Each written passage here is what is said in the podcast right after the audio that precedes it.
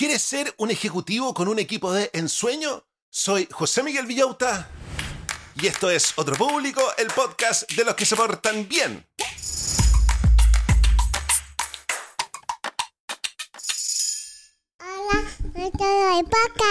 Hola a todos los del podcast, ¿cómo están brochachos? ¿Cómo están brochets? ¿Cómo está la familia Manson, McKinsey, Morgan, Gaga, Pinkett, Smith, Abercrombie and Fitch? ¿Cómo está nuestra secta de la productividad, del desarrollo personal?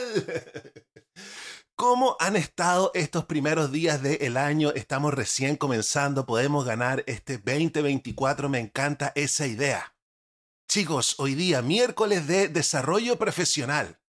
Miércoles donde revisamos información para que este año nos suban de puesto porque este año nos van a subir. Este año nos van a subir el sueldo. Tenemos que ser los mejores ejecutivos en nuestra empresa, en nuestro emprendimiento. Estos capítulos a mí me encantan porque yo sé que hay muchas personas en posiciones de liderazgo que siguen estos consejos y después los suben de puestos y a mí me escriben los mensajes y después se hacen patrones. Incluso hay algunos que se hacen patrones de 25 dólares. Hoy día vamos a hablar sobre cómo construir un equipo de ensueño. Cómo ser un líder tan, tan, tan bacán que nuestro grupo de trabajo va a ser el mejor grupo de nuestra empresa. Para eso, encontré un libro que se llama El Ejecutivo Eficiente, The Effective Executive, escrito por Peter F. Ducker. Él es un consultor de gerente que ha escrito más de 35 libros. Este gallo sí que es eficiente. Pongan atención porque esto es lo que vamos a aprender el día de hoy. ¿Cómo liderar con las fortalezas del equipo? ¿Cuáles son las claves para una toma de decisiones eficaz? ¿Cómo redactar una descripción de trabajo efectiva? Eso es súper importante. ¿Qué papel juega la delegación en el liderazgo? Este es un tema que vamos a tocar siempre porque es un tema que nos cuesta y cómo identificar y aprovechar oportunidades en el liderazgo, porque si tú eres jefe, probablemente siempre estás apagando incendios y eso está bien, pero no solo hay que apagar incendios, sino que también hay que ver cuáles son las oportunidades que tenemos al frente. Así que prepárense, porque después de este capítulo ustedes van a ser los mejores jefes. Pero antes de revisar el libro, vamos a agradecer a todos los que hacen que esta máquina independiente esté funcionando, porque este podcast es un podcast independiente. No es un podcast que pertenece a una gran corporación, ¿cachai? Vamos a agradecer a todos los patrones que me colaboran mensualmente con dinero para que yo pueda dedicarme a esto que me gusta tanto y podamos tener estos seis capítulos a la semana con información. Y también vamos a agradecer a los siguientes emprendimientos de los mismos auditores. Descubre el encanto de los naranjos de Mayarauco, un refugio romántico a solo una hora de Santiago. En nuestro íntimo hotel campestre encontrarás el lugar perfecto para reconectar con tu pareja. Sin televisores en las habitaciones, te invitamos a una experiencia de conexión pura. En nuestro restaurant Bisou, déjate seducir por la exquisita fusión de la gastronomía francesa y chilena. Sumérgete en nuestras tinajas de agua caliente, disfruta de masajes y relájate en nuestras piscinas, todo diseñado para fortalecer el amor. Los Naranjos de Mayerauco es una experiencia sensorial para enamorarse de nuevo. Contáctanos en nuestro WhatsApp al más 569-6845-7606 o búscanos en Instagram, Los Naranjos de Mayerauco y Bizú Restaurant para reservar tu escapada romántica. ¿Necesitas cortinas y rollers perfectos? Te presentamos a Verónica Pinedo Decoración, la solución ideal para tus espacios. Verónica se reúne contigo, verifica medidas y te asesora personalmente en la elección de materiales, telas y estilos para encontrar la solución ideal en cortinaje. Pero eso no es todo. Verónica realiza la confección, entrega todo instalado y con garantía para tu tranquilidad. Y en la temporada primavera-verano, Verónica crea productos especiales para que disfrutes del buen clima, como megacojines, mantas de picnic y zafus para conectar con la naturaleza. Contáctate con ella en su WhatsApp más 569-9433-3266 o en su Instagram. Búscala como Verónica Pinedo Decoración para descubrir todas las maravillas que tiene para ti. Si quieres avisar en el podcast, comunícate conmigo a través de Instagram. Búscame como José Miguel Villauta.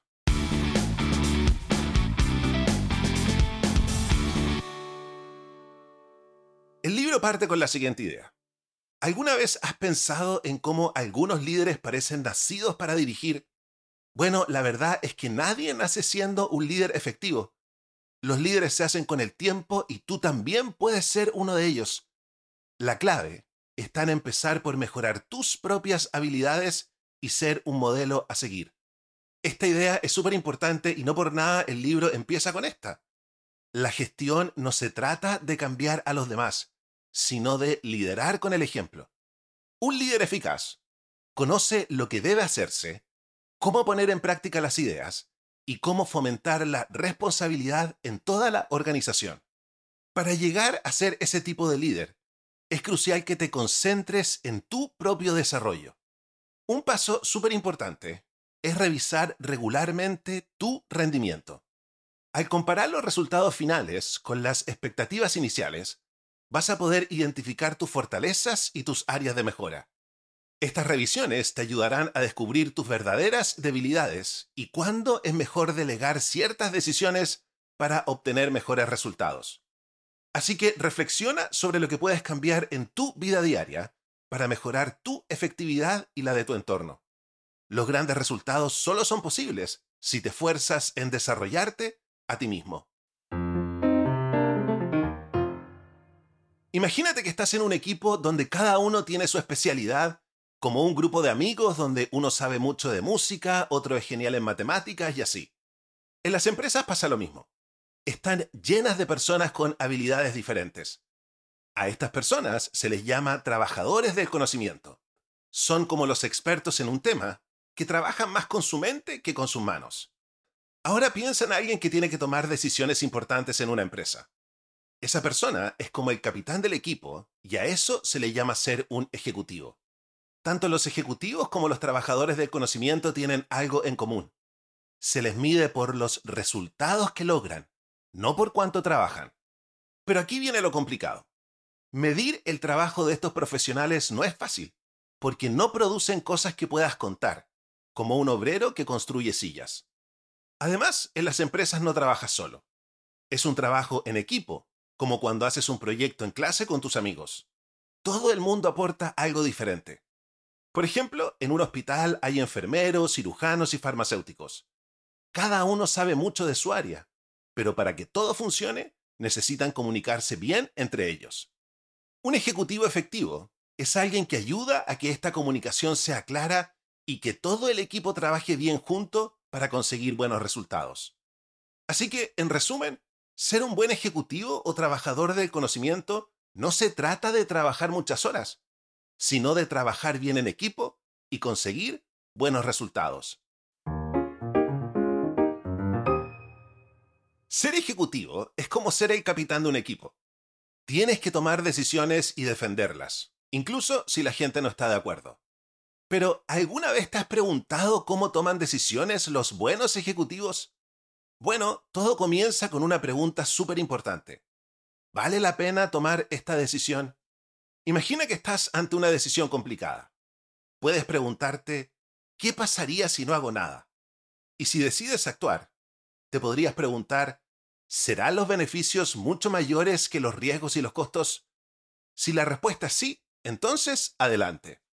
Tomar decisiones es difícil, pero llevarlas a cabo puede ser aún más complicado. Necesitas valentía.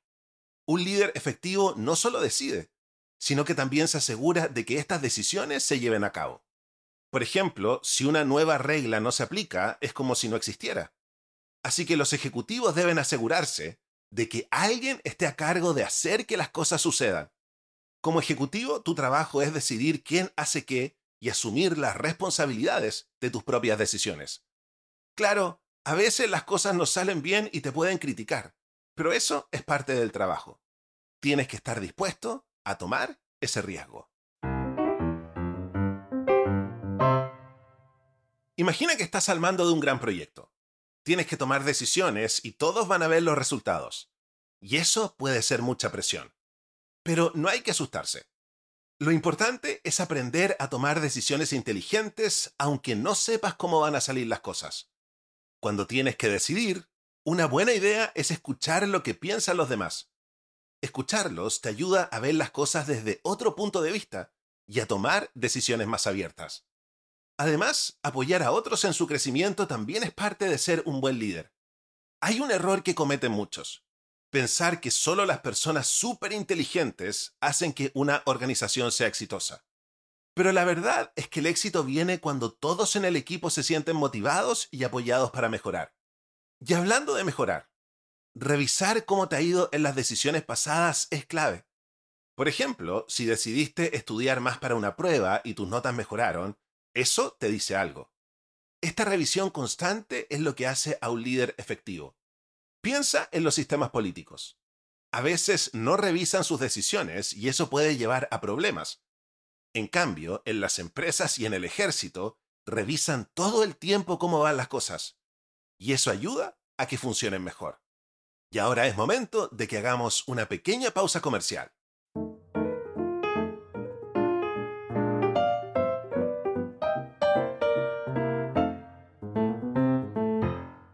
¿Sabías que a los niños pequeños no les gustan esas cosas verdes que encuentran en el plato como el cilantro, la lechuga y las espinacas, sino que les gustan las frutillas, el tomate o las beterragas? Eso es porque los niños tienen un instinto natural de comer cosas maduras. Así que no se preocupen si les rechazan este tipo de alimentos. De a poquito van a ir incorporando en su alimentación las cosas verdes.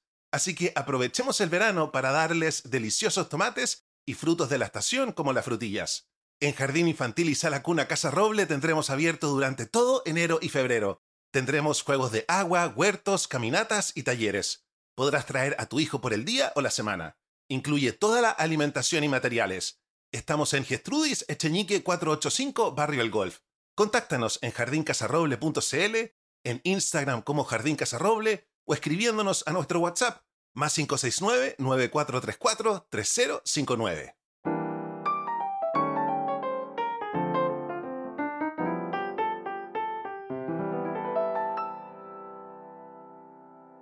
¿Sabías que el tiempo es como un tesoro?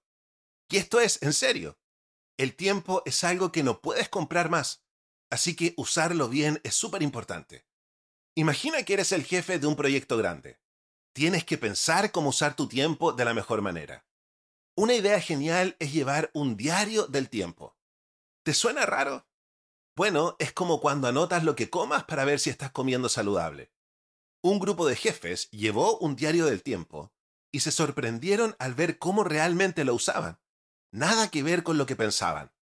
Ahora piensa en cosas que te quitan tiempo y no aportan nada, como reuniones que no llevan a nada o ir a eventos solo porque te invitaron. Imagina a una jefa que iba a comidas casi todas las noches por dos años. Al principio pensaba que era necesario, pero luego se dio cuenta de que no tenía que ir siempre. Otros podían ir en su lugar. Lo mismo pasa con las reuniones. No todos tienen que estar en todas las reuniones. Solo invita a las personas que realmente necesitan estar ahí. Y recuerda, una reunión corta y enfocada puede ser mucho más útil que una larga y aburrida. Y por último, no te apresures a tomar decisiones importantes. A veces, tomar más tiempo para pensar puede ahorrarte tiempo después. Si decides algo a la rápida y te equivocas, luego tendrás que gastar más tiempo arreglándolo.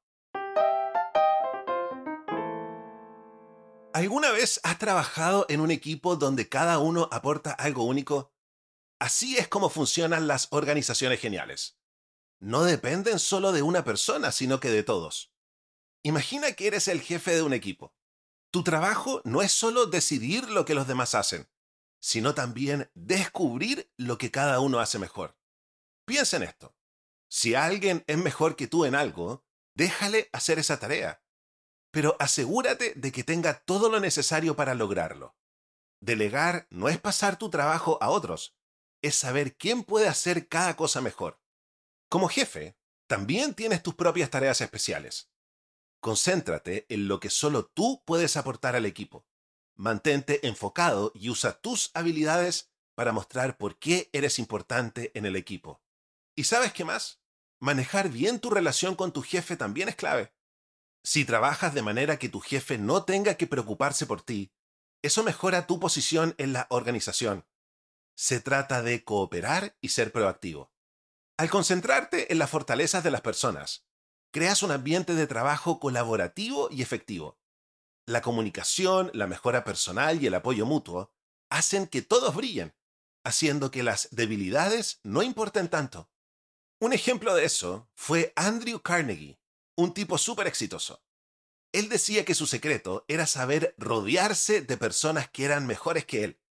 Incluso quería que en su tumba dijera, aquí ya es un hombre que supo traer a su servicio a hombres mejores que él mismo.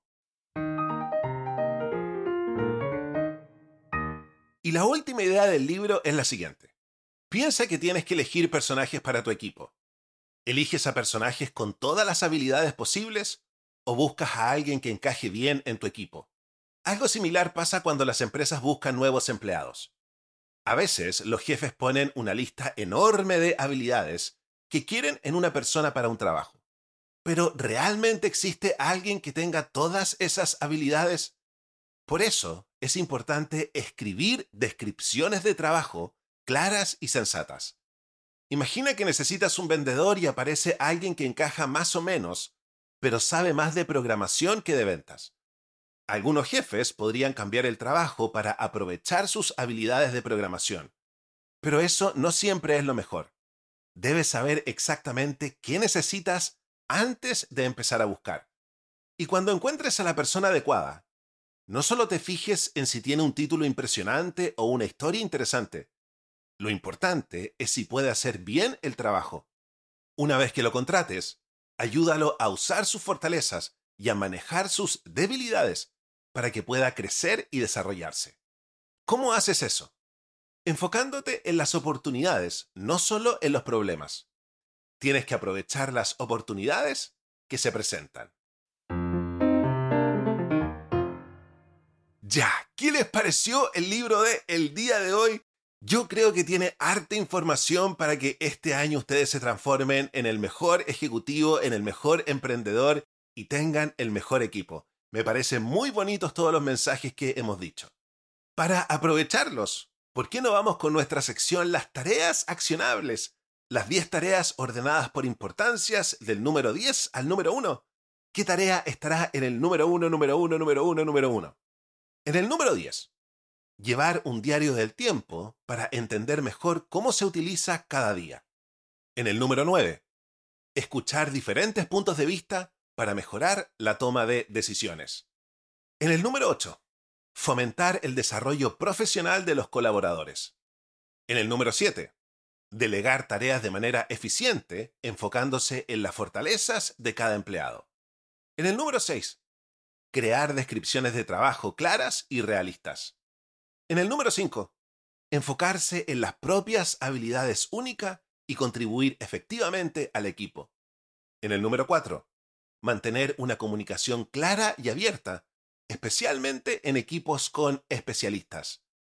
En el número 3, evaluar y aprender de las decisiones y acciones pasadas. En el número 2, aprovechar las oportunidades en lugar de concentrarse solo en resolver problemas. Y en el número 1, número 1, número 1, desarrollar un ambiente de trabajo colaborativo y efectivo, centrándose en las fortalezas del equipo.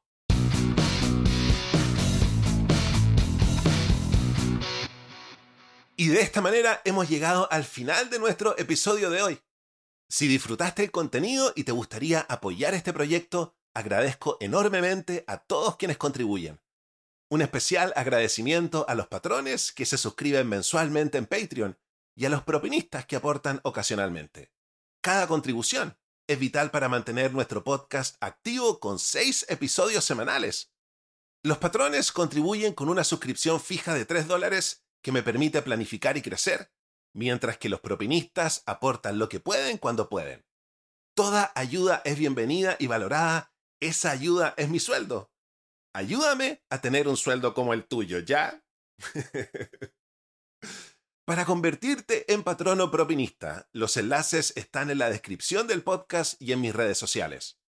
Además, como patrón, vas a tener beneficios exclusivos como un capítulo exclusivo los días sábados, donde vamos a aprender cómo llevar a cabo un proyecto imposible, les voy a contar de mi vida, les voy a recomendar algunas cosas para ver en Netflix, y tengo una nueva categoría de 9 dólares. En esa categoría tienes todos los beneficios anteriores y además vamos a tener un Zoom grupal una vez a la semana para que conversemos sobre nuestro proyecto imposible. Y siempre está, para los que tienen mucho dinero, la categoría de 25 dólares. En esa categoría tendrás todos los beneficios anteriores, además de un Zoom una vez al mes, para que conversemos de uno a uno sobre lo que te interese. Y no olvides que también puedes ayudar compartiendo nuestro contenido en tus redes. Si te gusta, estoy seguro de que a tus amigos también les encantará. Gracias por escuchar y yo los dejo invitados para que mañana escuchen nuestro episodio especial, nuestro minisodio ultra cortito para la gente que tiene déficit atencional. Cuídense y nos vemos. Los quiero mucho. Chao, chao.